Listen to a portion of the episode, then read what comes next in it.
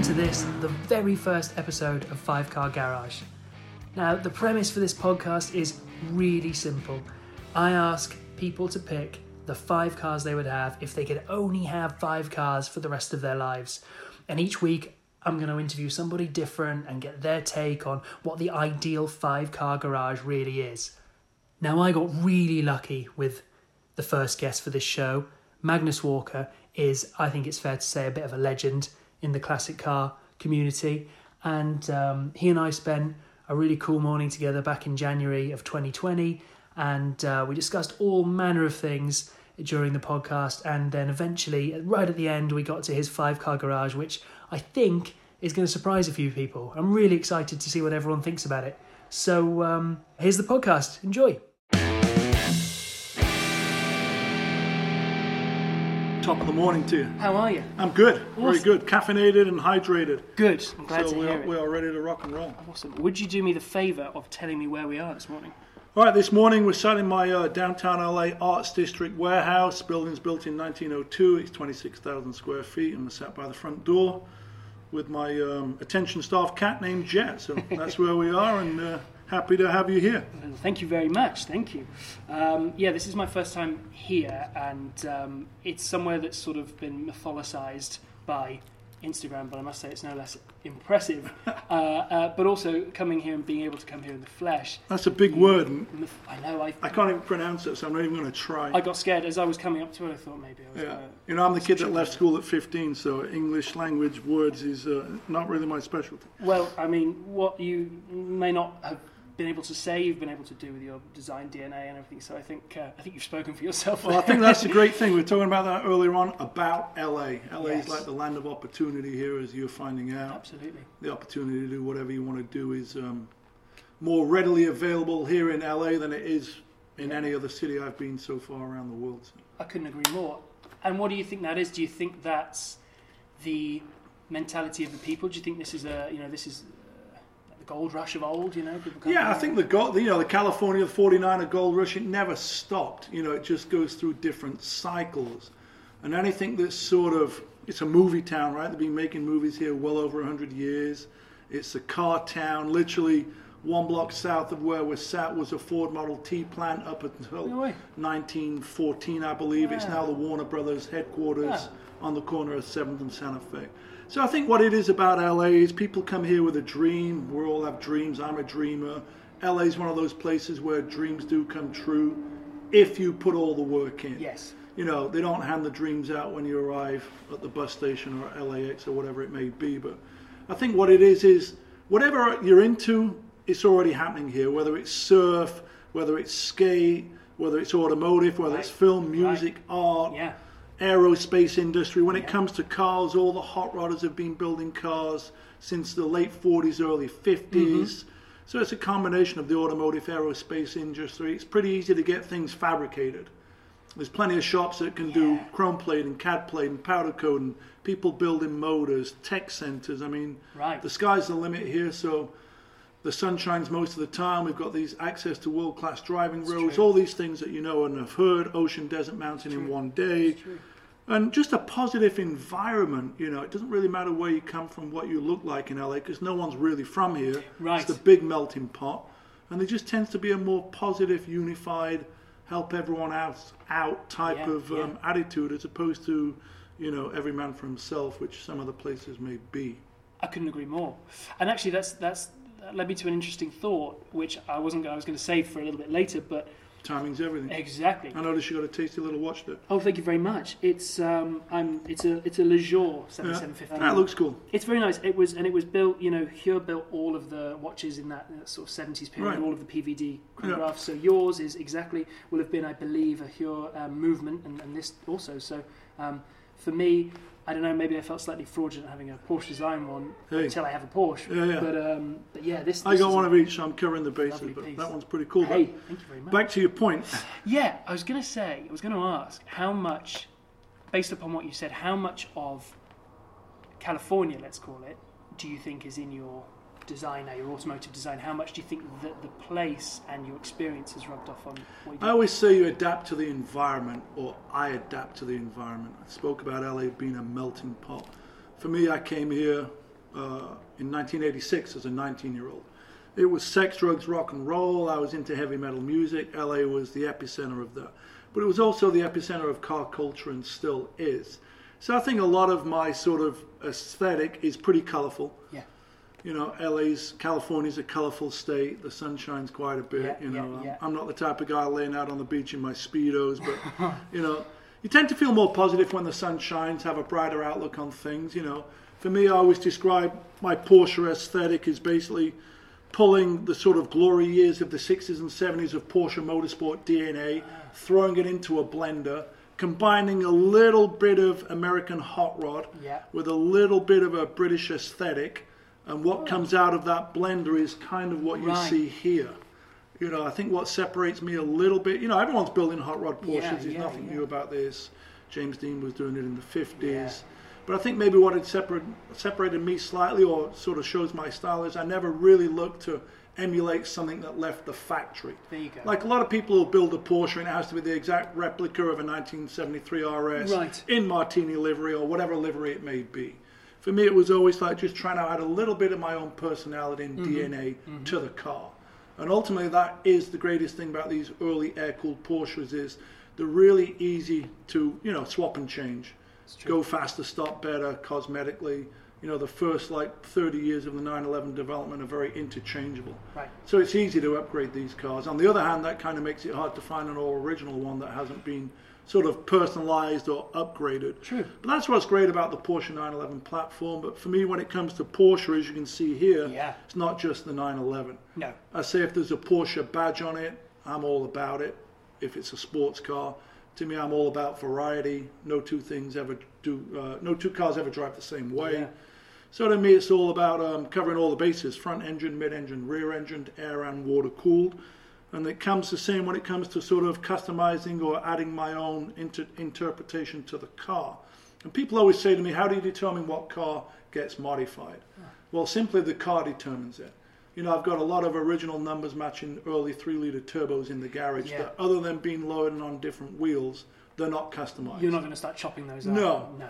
So the car decides, you know, at one time, believe it or not, I had five 67Ss, which is kind of a holy grail car. Yeah. I'm now down to two. Okay. This was back in the day, though, when these things were not big trophies and were affordable. Right. And you'd often come across a 67S that didn't have the original motor. Because they've all been blown up, right? Yeah, so, you know, it was a classic story 20, 30 years ago when these cars were worth a couple of grand Yeah. and you had a tired motor and you took it to your Porsche uh, dealer or whatever it Yeah, may be, yeah, yeah. independent specialist, and they'd say, well, it's going to cost you X amount of dollars to rebuild this original motor. It's going to take however long, three months. Or I've got a 71T motor over there in the corner that I can put in tomorrow and he'll be driving it next week. Exactly. And it'll cost you a thousand a bucks. no-brainer. People didn't have the foresight Right. So I'd acquired quite a few cars like that. To me, I was never one of these purists that everything had to be original and numbers matching. I was more about the drive as Yeah, opposed to yeah. crunching numbers. So you know, there's a motor over there that's going in a 67S that's you know built on a 67S case, but Uh-huh. you know it's not the original motor. So the car determines whether it gets modified or not. And then for me, it's a combination of determining what the end goal is with the build. I see a lot of people overbuild cars. You know, they build these whammy track cars that are really way too racy for the street, but not quite racy enough for the track.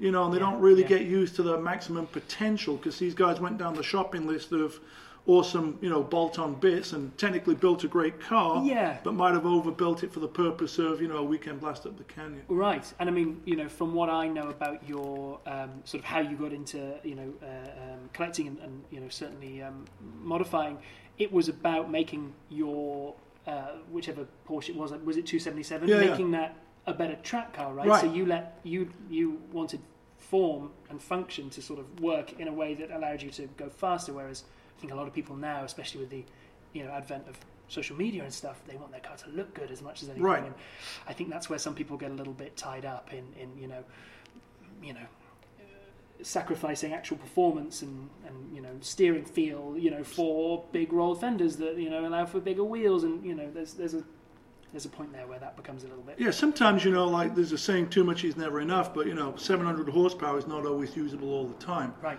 Whereas 277 is a perfect example. Smaller displacement motor, anything around 200 horsepower is pretty much usable all the time. Yeah. nine tenths of that capacity of horsepower. So, you know, you can often go just as fast as a car with twice the horsepower if you keep your foot planted the majority of the time. Yeah.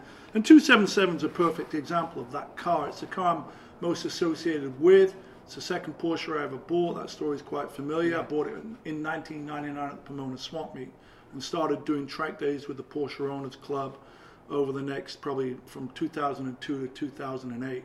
So that car got modified to handle better, stop better, and go around corners quicker on the track. But it was always a streetable track car.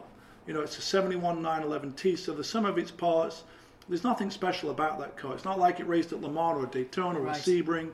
But I did 40, 50 track days a year at local tracks such as Laguna Seca and Yeah. Willow Springs and Ah. Thunderhill and Yeah. various others. And I'd literally drive that car to the track and back. I've drawn it to Laguna Seca and back a dozen times, race it and then bring it back. So it was never a full blown track car that had to be trailered. It was always streetable. And the fact that it's you know almost 50 years old, I've owned it for almost well over 20 years now. So it just developed over time. The sum of its parts, though, there's nothing special about it. You know, it's running sort of older, antiquated suspension setup, Right. still torsion bars. Oh, It's yeah. not on coilovers. Uh-huh. There's nothing really whammy about it. But I think a lot of people relate to that car Yeah. because everyone's kind of had the car that they built. You know, it might have been their first car, their dad's car, the car they yeah, dreamed yeah. about, the car they had the poster on the wall. And it was just evolved over time, but it's become my most comfortable car in the sense of, you know, it's like my favorite pair of old shoes. I talk Yeah. about that all the time. But it's a car that I, I've done a lot of miles in it, and I'm super comfortable in it. And that's my go-to car. And Yeah.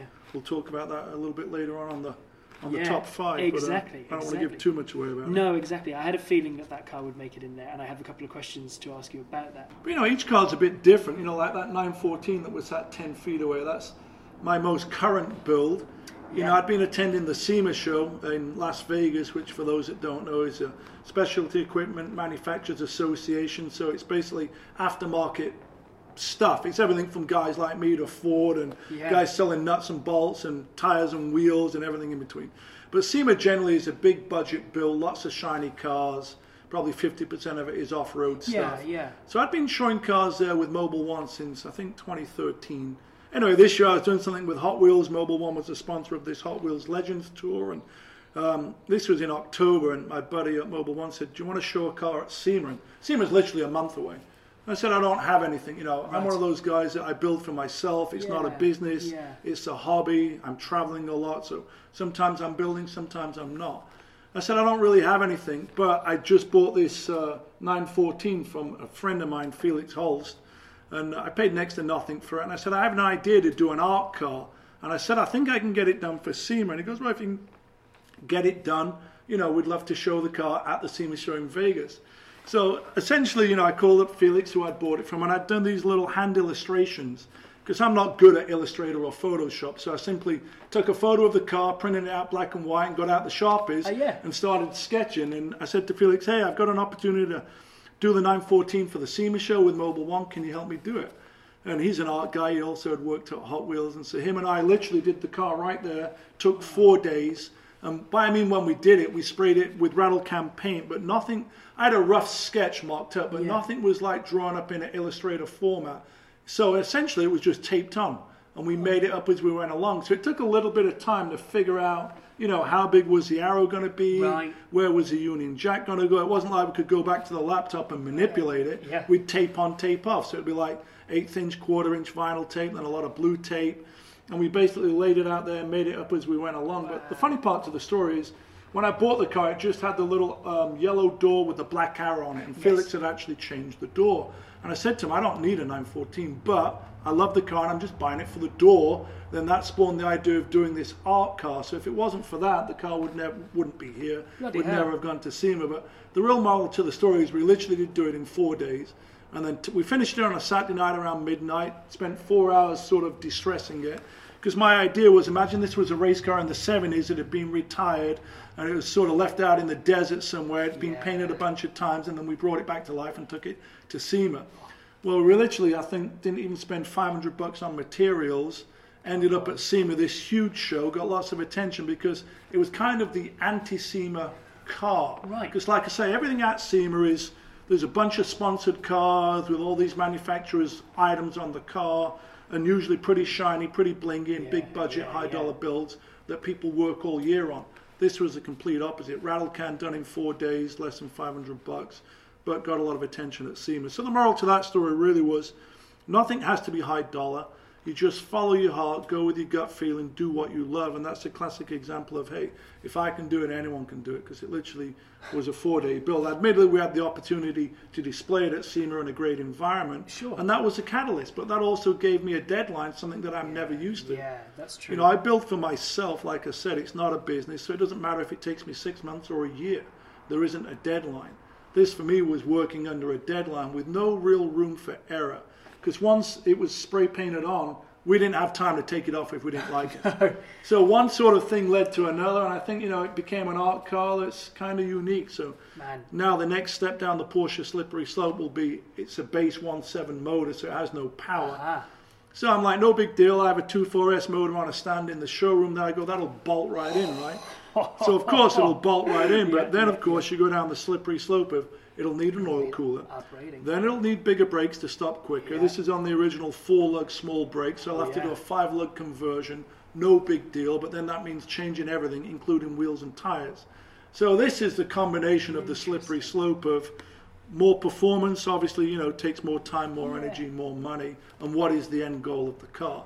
You know, I'd like it to go faster, yeah, so, you know, I'm sort of in this waiting period now trying to decide when I begin sliding down the slippery slope of making the 914 art car go faster. that is that is very, very, very interesting because a question I had that I've been dying to ask you is are any of your cars ever finished? And how do you know? And have you there's three questions. And have you gone too far with anything?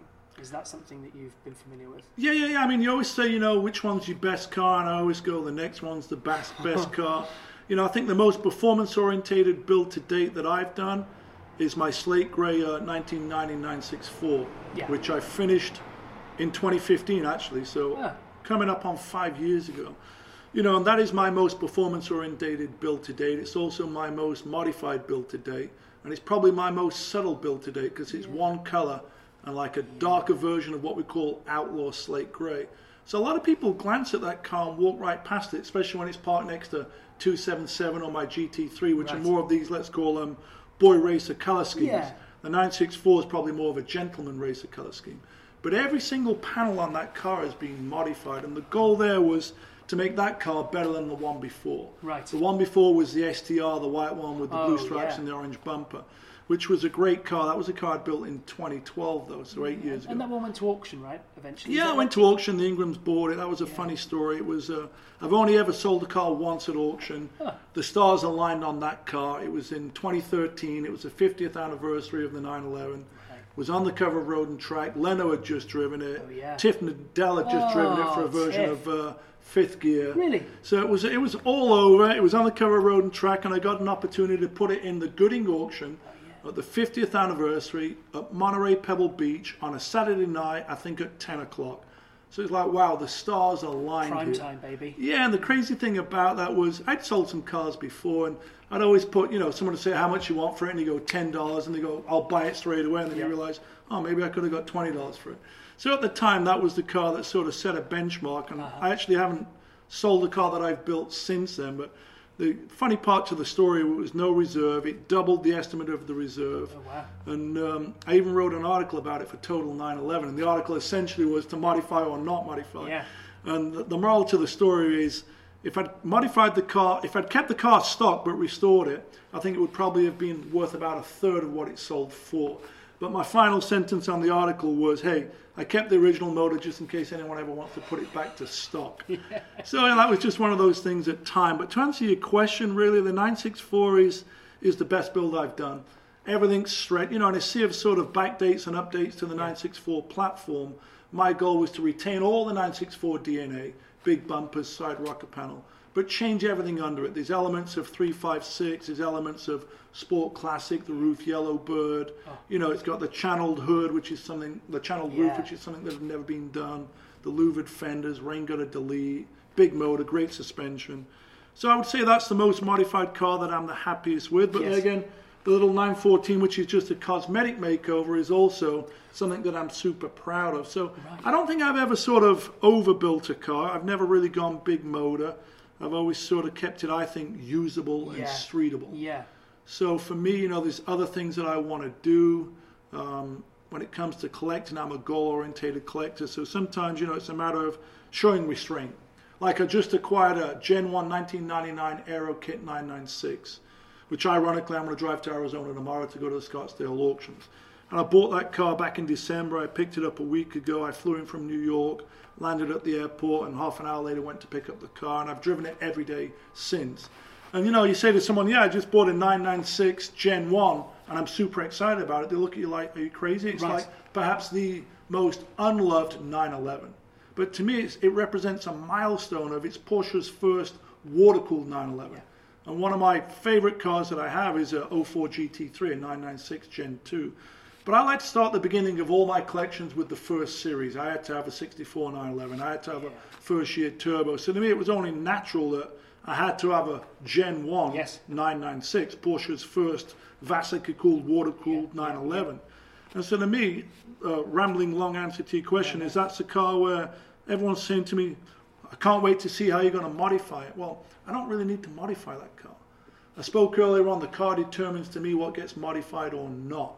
Back to the 67S with a 71T motor in it. Yeah. Other than changing the wheels on the 996 Gen 1 Aero kit car, I don't think I'm going to do anything to it. Really? You know, not everything for me has to be modified. Like, you know, one of my favorite cars is parked out there is that 78 928. That ticks a lot of boxes for me. So, you know, I take these things as they come to me. Like I say, the car always determines does it get modified, and when it comes to what I've built up to this point, I don't think I've ever overbuilt, but always the next one's going to be a little bit more, uh, not better, but different, or Yeah. whatever my sort of priority is in that moment. I'm super proud of the Rattlecan 914 right Yeah, there. So yeah, to me, it's never been about money or high dollars. You know, there's a Porsche for every budget out there. You know, that's a topic people always sort of think they're restricted because oh, you've got to get an air-cooled 911, and yes, these things have become expensive, but Yeah. they didn't used to be that way. Right. And I think uh, so. So you said this earlier. You said there's a Porsche for every budget. And I said I wanted to bring you up on it um, because that's a very interesting point to me. You know, I'm someone as a you know an avid you know classic car fan and Porsche fan. You know, like you wouldn't believe. I sit there and browse Craigslist and eBay and you know bring a trailer daily and I've never pulled the trigger. My budget, you know, would be I'm on that sort of sub 10 grand budget. That's, Right. that's where I'd be. And, you know, I've seen 996s getting in towards that, and I've got nothing against the 996. You just walk past one out there, that 04 slate grey. I paid five thousand bucks 5,000 bucks.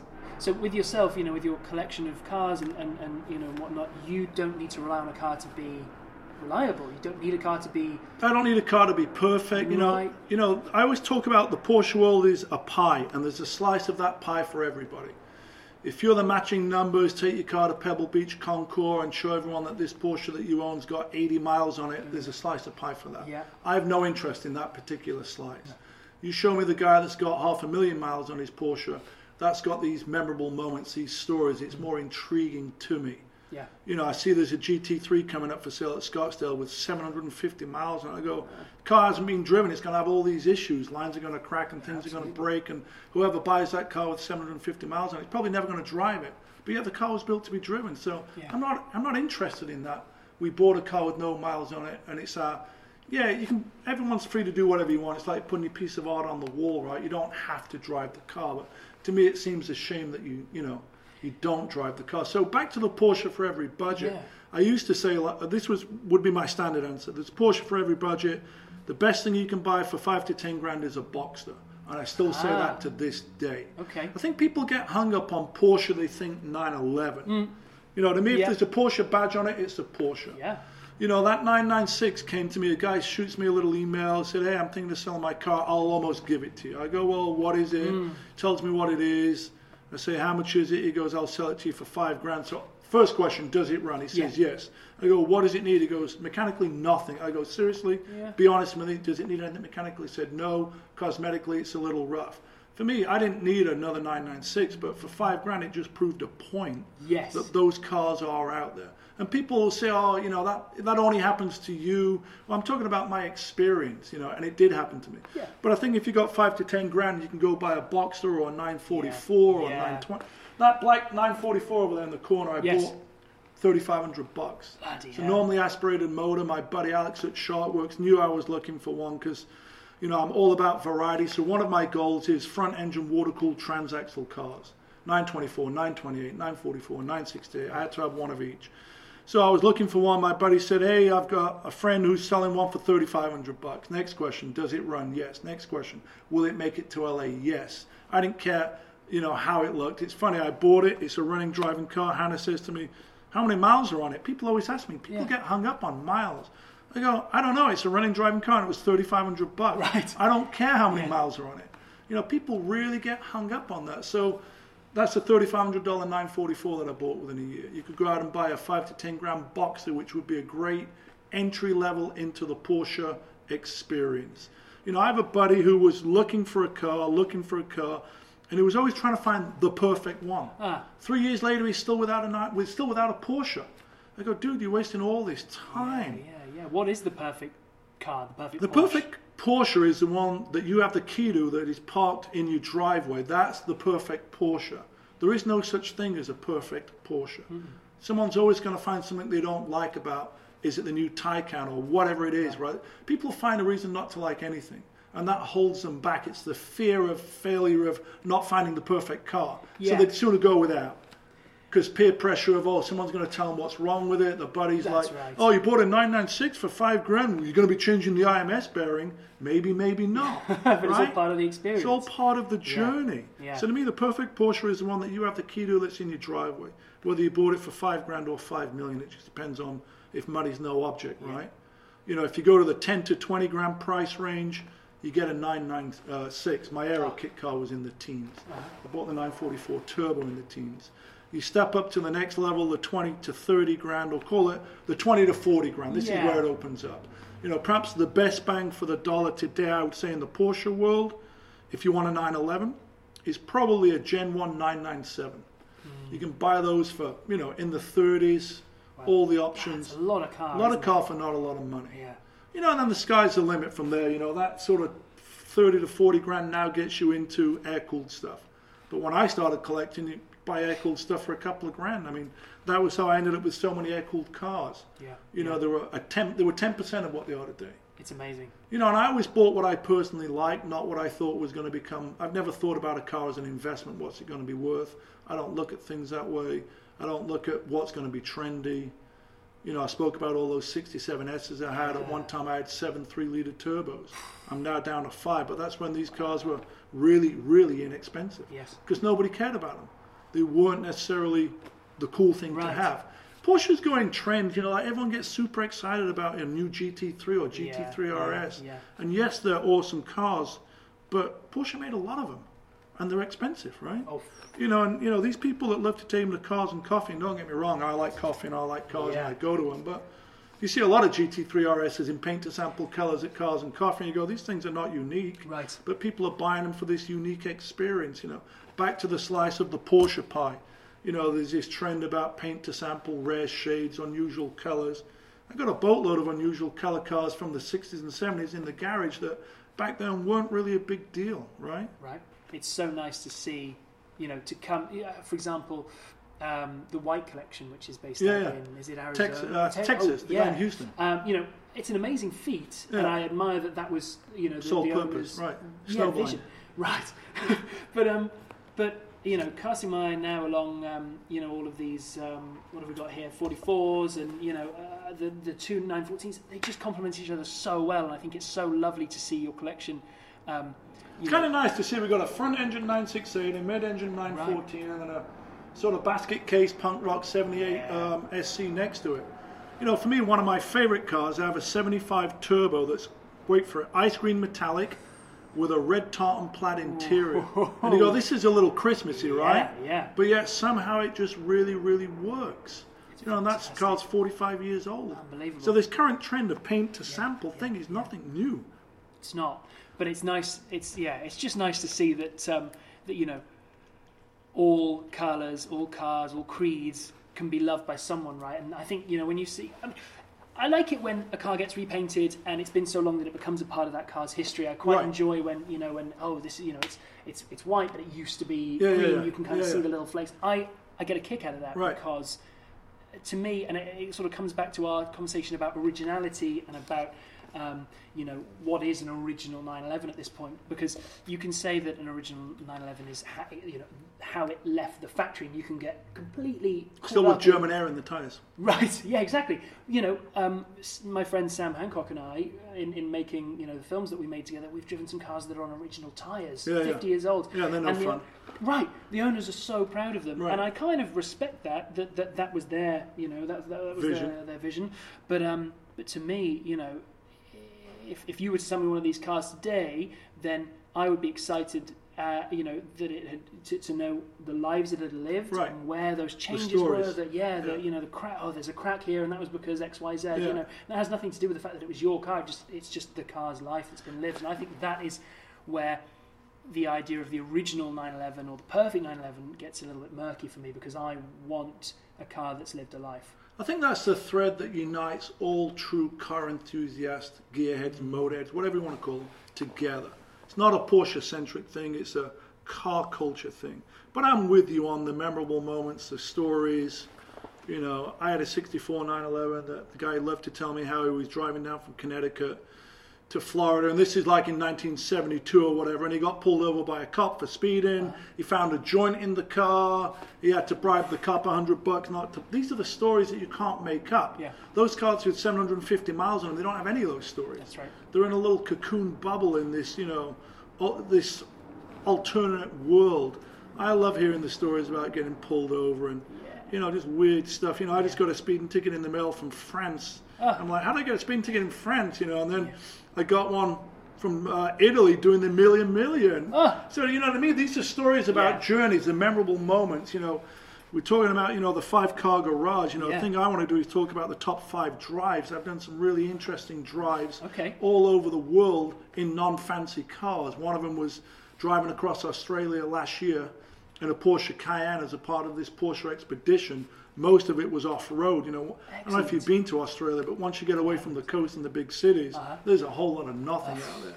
I did another super mem- super, Bowl, uh, super memorable drive in a Porsche Cayenne down in Colombia from Bogota to Medellin. Wow. Now, So these were not, not necessarily the most spirited, high-speed drives, Sure. but they all had these bonsai moments, driving from Bogota to Medellin up these mountain roads, you know, passing like 10, 12 cars because they're doing 20 miles an hour and almost having head-on collisions with trucks coming the other way that don't want to let you back in type of thing yeah. doing 40 miles an hour. You know, you don't have to necessarily be doing high speed to have memorable drives. So to me, those are things like it's a Porsche story, but it wasn't done in a 911. Those stories evolved in a Cayenne of all things. So to me, when it comes to anything, it doesn't matter whether it's Porsche or whatever you're driving. It's the memorable miles that make these living memories that you always go back to as to what are your top five drives. People expect, oh, doing, you know, 200 miles an hour and a blah, blah, blah was a memorable drive. But some of these other drives doing lesser speeds in strange places Right. are equally as memorable for different reasons. I'm sure. I feel like quite often when I speak to friends who've got, uh, you know, well, and it literally doesn't matter what car they have. Quite often they say one of their favourite drives is the car the, the, when they pick the car up, Yeah, yeah. the drive, the drive home. When maybe you're unsure if you're going to make it, Yeah, yeah, you're, yeah. you're noticing the little What's rattle up? that Yeah. you that you didn't Getting hear when familiar you with the car. it. Yeah, I think, um, and I think uh, you know that says a lot. So, so during like a drive to, you know, as you say, through Colombia, was there ever a moment, and I imagine the answer is no, where you wanted to change the situation where you thought, oh, this is great, but I wish I was in this car. No, car. no, it's back to adapting to the environment. Yeah.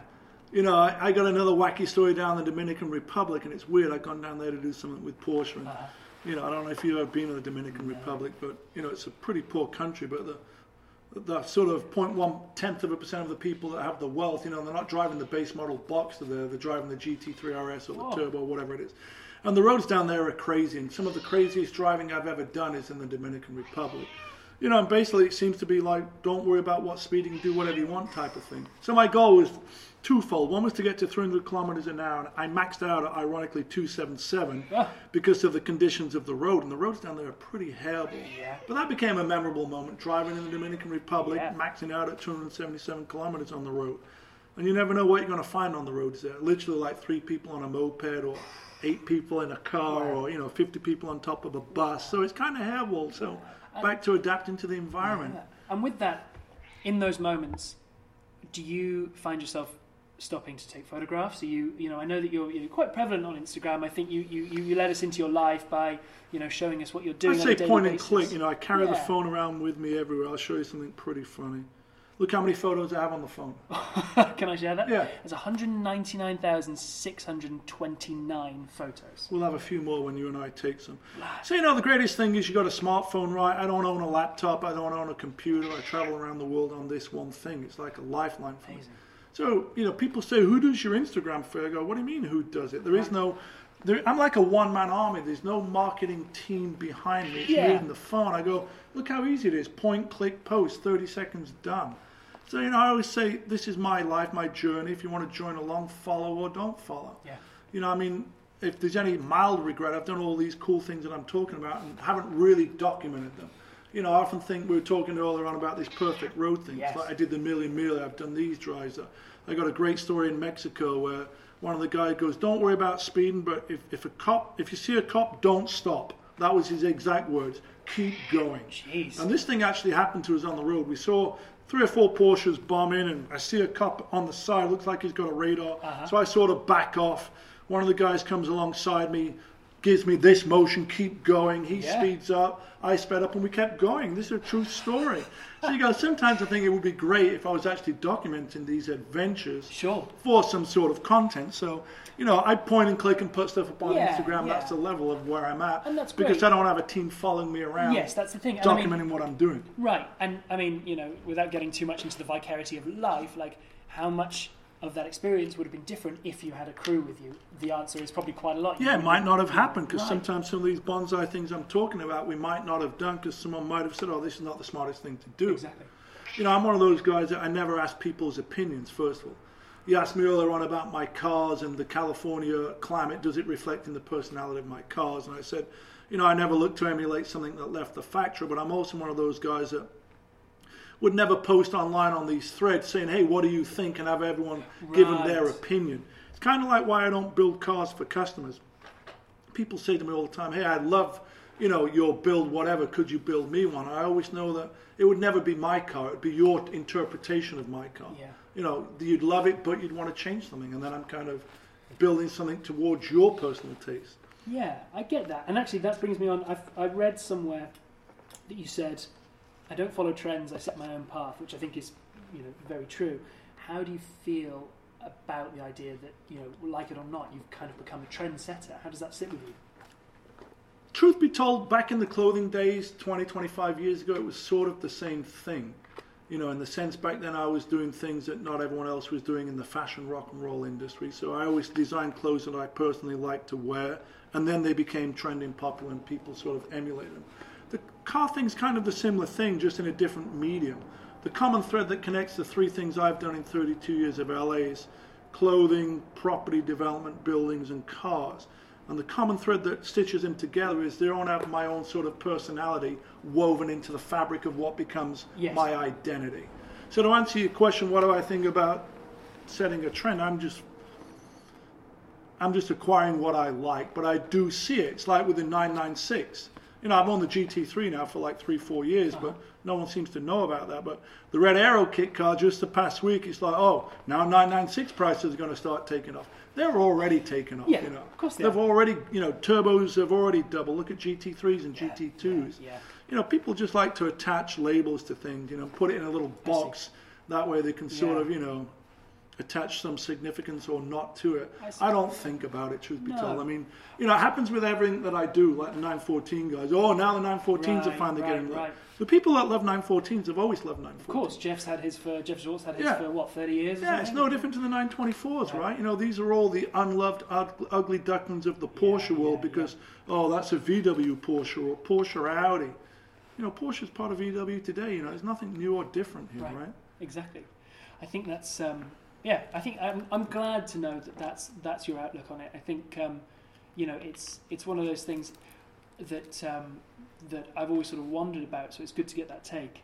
Um, so I wanted to ask you. Uh, this is a bit of a, a change in pace, but in 2020, do you think it's an easy or a hard job to be a 911 designer at Porsche?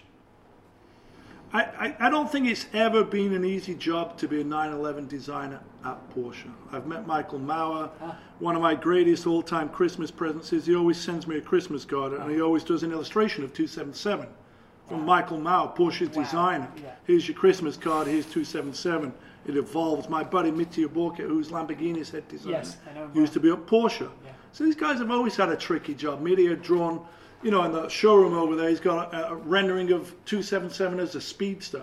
And I'm going to show you that because Awesome. the rendering is drawn on the back of a standard hotel menu, room Oh. service menu, and it's dated 2013. And he said, I really think 277 would be a great speedster. I go, I don't even like speedsters, too much beard in the hair, Yeah, wind in the beard, yeah. whatever it is. So fast forward, right? Last year, Porsche reve- unveils the new speedster, right? Mitja was working on that in 2013. you look at his interpretation of 277 with the louvered uh, rear deck lid on that drawing, Wow. it's when he was working on the Speedster. So you go, oh, now it all makes sense. The Speedster that came out June 8th, you know, last year, 2019, right? For the big 50th anniversary. Mitja was working on that three, six years before in 2013. And that was, I'm not saying 277 has anything to do with it, but the inspiration for his illustration of 277 Yeah. was the Speedster he was working on. So, you know, the problem or the challenge, it's not a problem. It's like the 928, right? Was sort of came out in 78 to replace the 911, which had only been in production at the time since 64. And, you know, you go, you look at the 928 today, it's one of my favorite cars. The evolution of that DNA, the center console is in every every Porsche today, not just 911. Everything from the Macan to the Cayenne to the Taycan yeah, yeah. has a similar uh, silhouette of center console. You look at the Panamera, you can kind of see the 928 in it. So the challenge, you know, everything, you know, is fast forward, everything's going hybrid or actually going electric. Yeah. Of course, the 911 is going to become electric. You know, it's survival of the fittest, adapting to the environment. I always say, as long as you can still get oil and gasoline, we'll still be driving and tinkering with these old cars. Jay Leno is a classic example in the sense of he's still driving a steam car. It's been obsolete for over 100 years. So back to your question, is it a challenge to be a Porsche designer at Porsche designing the 911 today? Probably, yeah. Yeah. Yeah. You know, I'm just my standard joke is I'm waiting for the two-door Taycan. I mean, But you know, I've driven that car and it's fast, and you know, maybe that's Yeah. the future. So time will tell. Awesome. And so you said that your, and this is my last question before we get on to your um, five car garage. Um, you said that your goal was to have one of everything, one of every Porsche sports car, front, mid, and rear Right. engines. Does that go up to and include the new Porsche? You know, with the 992, will you will you have one of those? Will you wait until the you know the prices drop down and they're sort of a little bit scratty and unloved? And what, what will be your play with that? It's a challenge because I missed out on the whole 356. You know, growing up as a kid, to me, I didn't know what a 356 was. It's a Beetle, right? You know, the poster out on the wall was the turbo. It wasn't a 356. So to me, I've always acquired cars at a really affordable price. Yes. People go, why don't you have a three? You know, you did a Hot Wheels 356. You don't even own one. I go, well, I don't need to own one to design a car for Hot Wheels, but for 356, I kind of miss the boat of affordability. Yes. And there's people doing great stuff out there, but they you've got to spend a lot of money to make a 356 sort of drive the way I want it to drive. Otherwise, I might as well go get a Beetle, right? Right. But um, a 356 is definitely on the list. Uh, I always do say the goal is evolving to the most current range of 9, 911. I've sort of stopped at the 04 996 GT3. I did talk about a 997 Gen 1 being a lot of bang for the buck in the 30s. The challenge for me is these cars fall into what I call OPP, other people's Porsches. I always say you don't have to own them to experience them. That's how I've been able to get behind the wheel of like a real 911R and 73 RS and RSR Wow. And 959 and Carrera GT, Holy all these things that I kind of, yeah, holy grail cars that maybe you'd love to own but you can't afford to own, but I've experienced them. So I don't know, never say never. The collection is always evolving. I could see a 997 in the future. Yeah. Yeah, would I like a GT 991 GT3 or GT2 RS? Sure, but um, they're just a lot of money. They are, aren't they? I know. And I'd sooner have like ten cars instead of one. Back to variety. that's the point. You know, for me, it's like I don't, I don't want to keep talking about what cars cost, but that was a six grand car, that was a three grand car, that was a five grand yeah. car. You know, here's a perfect story. Back to those seven turbos that I own. I'm down to five. Uh, The last one I sold was probably three, four years ago, and the guy that bought it said, "Why are you selling it?" I said, "Truth be told, it's not my favorite. I have six others, and the money that you're going to pay me for this one car, I'm going to buy three or four cars that I really want." yeah. So the three or four cars that I bought by selling one 1976 Turbo was that 924 Carrera Oh. GT, it was my 2004 GT3, was the 944 and something else. So Bloody sold hell. one car that I didn't really drive that wasn't my favorite and bought four that I really wanted. That's Variety. That's a great bit of business. Not you know, not speaking financially, but as you say, just in terms of interest. And I mean, the Carrera GT is, um, I, I- think, very genuinely, the Carrera GT is amongst my favourite Porsches. Just full stop. I think this, the whole story of it, and the, you know, the fact that it was homologated, so cool. I love what you know you've done. I mean, that evolution there, the silver one is the 1980 bone stock 924 Turbo. Okay. Or as the turbo guys would like to call it, the 931. Uh-huh. One next to it, it's also 1980, and that's the Al, Al Holbert wide body kit that was actually Al Holbert's car. I'm pretty sure I've met his son who seems Whoa. to think that was the car that Al Holbert Oh. used as a demo car at the facility in Pennsylvania. It's in the 924 Buck. So that's also a 1980 924, and then the one next to it is one of 406 that Porsche made and called the Mm. 924 Carrera GT, not to be confused with the other Carrera GT that came like 25 years later. And that's a weird story. That's a car that I imported from Australia. I, I get guys emailing me all the time, hey, I have a car I think you should own, you know, you're a Porsche collector. I go, well, what is it? I always ask, what is it and how much and blah, blah, Yeah, blah. yeah. So long story short, that was a car that had been in Japan for a long time. Guy imported it to Tokyo. And I mean, from Tokyo to Australia, and I brought it from Sydney to LA probably four or five years ago. Same thing happened with my copper brown right hand drive 75 turbo. Which is a beautiful car. So if you'd say to me I'd be bringing, you know, a car from around the world, I'd say you're crazy. But you know, with the internet and it's a small Porsche world, Right. world speak Porsche, and these things happen. So that's the story there. I love that. And like you, you know, like we said, the the idea that a car, you know, is the sum of its life and its, you know, its experiences. The fact that if that car was, you know, a California import, and did they ever import the, the No. carriage? No. Right. So, so you know, let's take another car for example. But let's say it was a California imported, you know, two owners, Yeah. immaculately kept. That's where the conversation would have ended between Right. you and I. But as it was, you've just spent two minutes telling me. Well, let me take two more minutes. So Okay. there's a Japanese sticker on the windshield, rear windshield, and there's Japanese paperwork on the car and a Japanese sort of uh, manual guide in Japanese. The car was always a Euro car that went to Japan.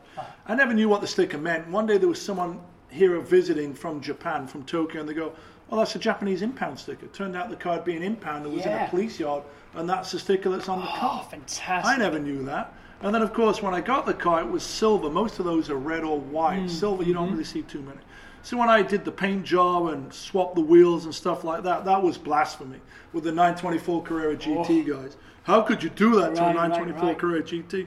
I'm like, simple. It's my car. I can do whatever I want to. Exactly. Exactly. So awesome. every car has a story. I love it even more. Good work. Yeah, the Japanese impound in the Tokyo police oh, yard sticker was an awesome part of the story. badass? You go, how could that happen? But you see all these great photos Yeah. of cars in Japan abandoned, right? Lamborghinis and all this true. stuff. That's true. Often in Japan. Ah, so cool. Such a great car culture. That's the one area of.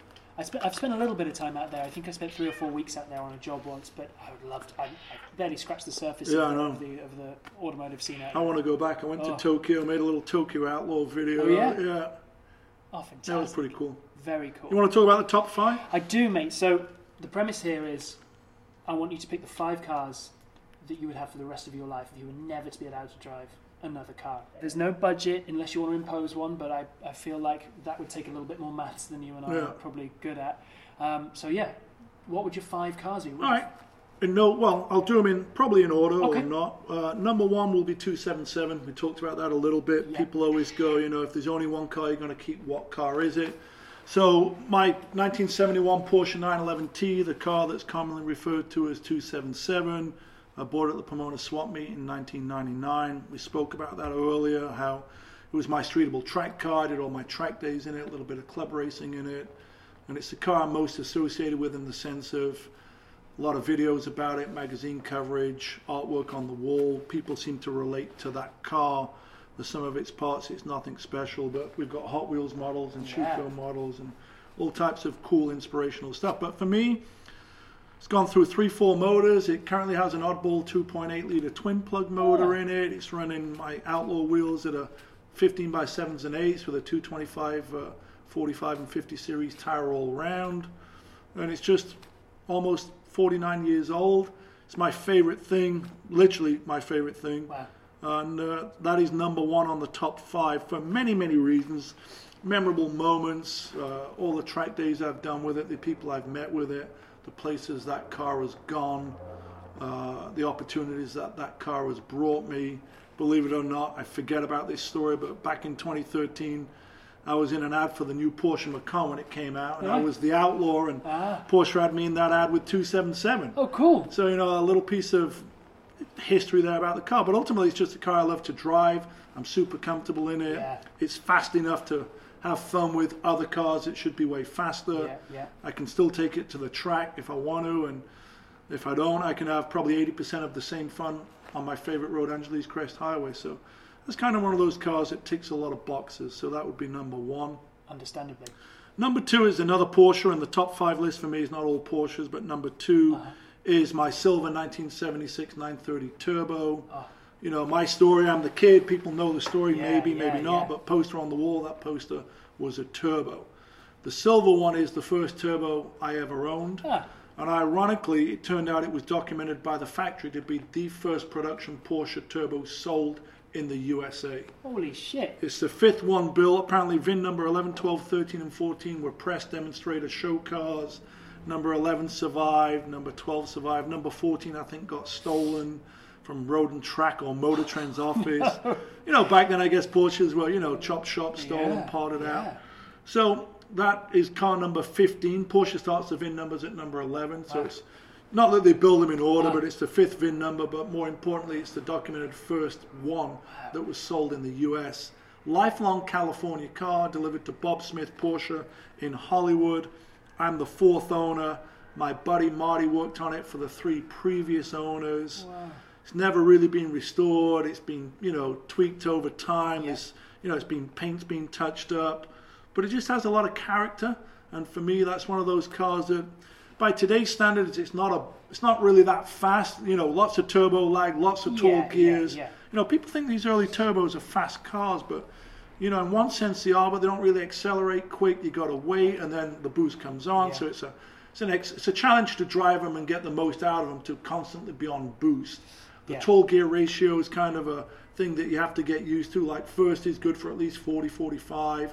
Second gear is good for probably 85, 90. Third is 120, and fourth is the rest. So in any other car, it's like you're driving around town. You're never out of second gear in that car. No. A lot of times you're in first gear.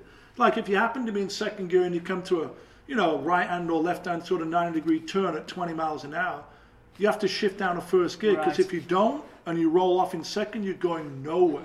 A Prius will blow you up. so you've got to readjust your mind because any other car in that situation, you're in second gear, you ah. blip the throttle, put the clutch, and give it a bit of revs, keep it in second gear.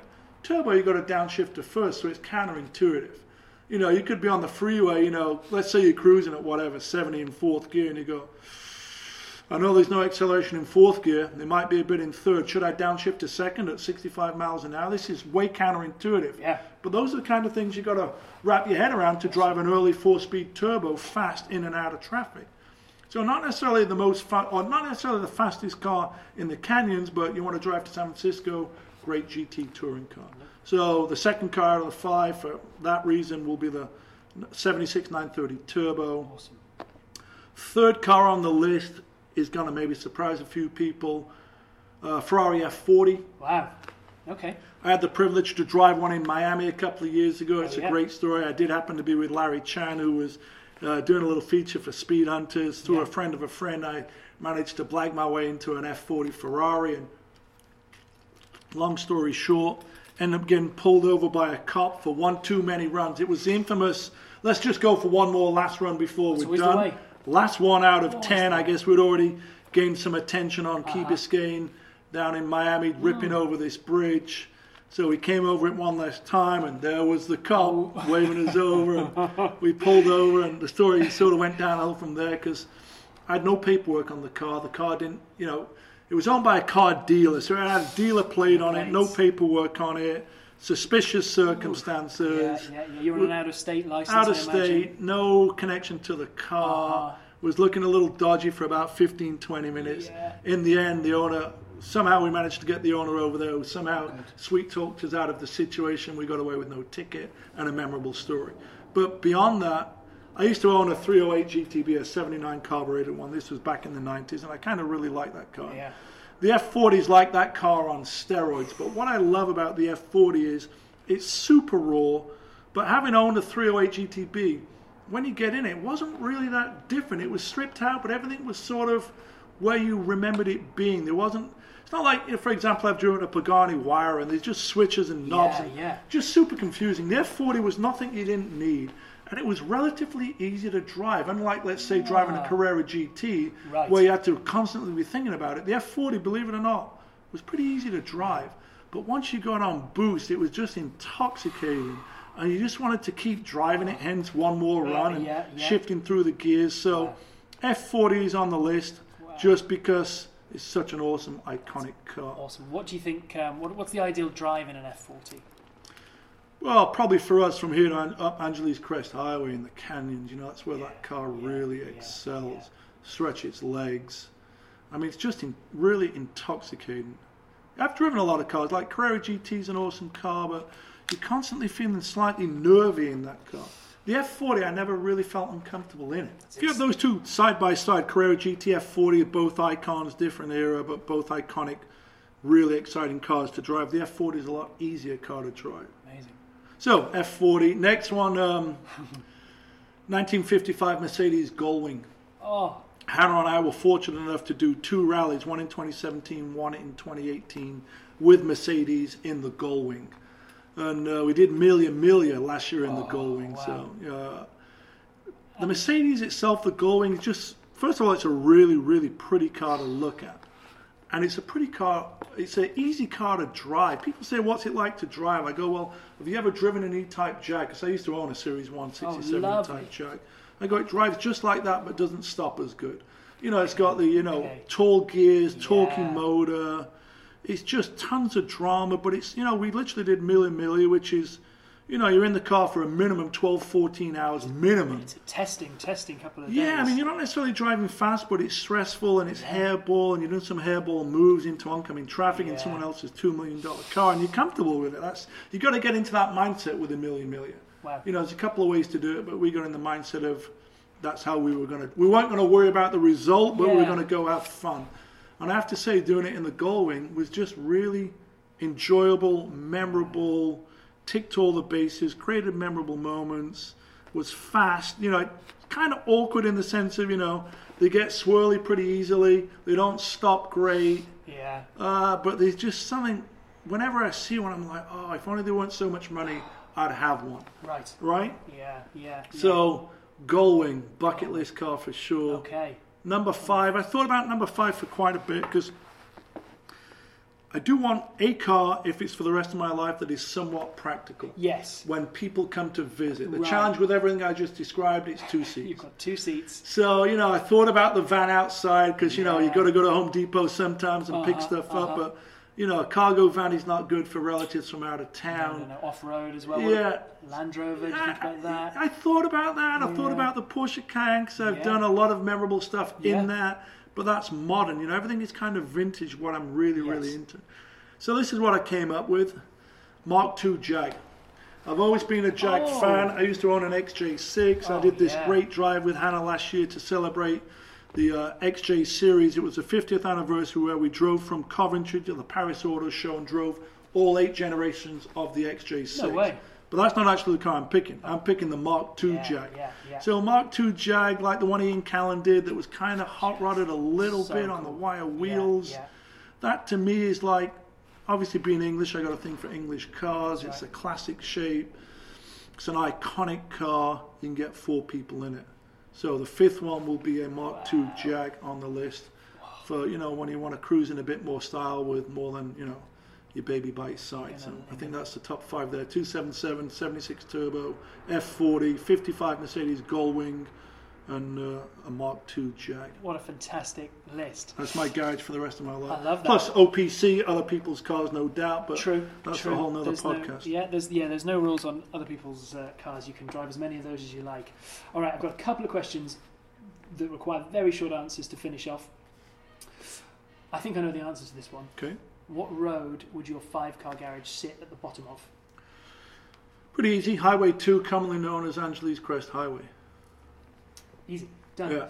Um, okay, and so if I was going to cast you away like you're on a desert island with these with these five cars, what would be your one automotive luxury item? If you were allowed to take one thing with you, that can be a full set of Only one. tools. Well, it can be like a set of tools. It can be, you know, if you're obsessed with cleaning them, which I imagine you're not. No, I mean- wax kit or what do you think? What would you have? Battery charger Battery charger. That's a good and one. uh, tire pressure gauge, Yeah, air pump. Yeah, yeah. Just general maintenance stuff. Just essentially so you can go out and drive them. Yeah, I mean, you know, once you've done all the maintenance, if you've got a dead battery, not really going anywhere. If you've got no air in your tires, you're not rolling, right? That's ever ever the practical man, Magnus. Kind of got to be.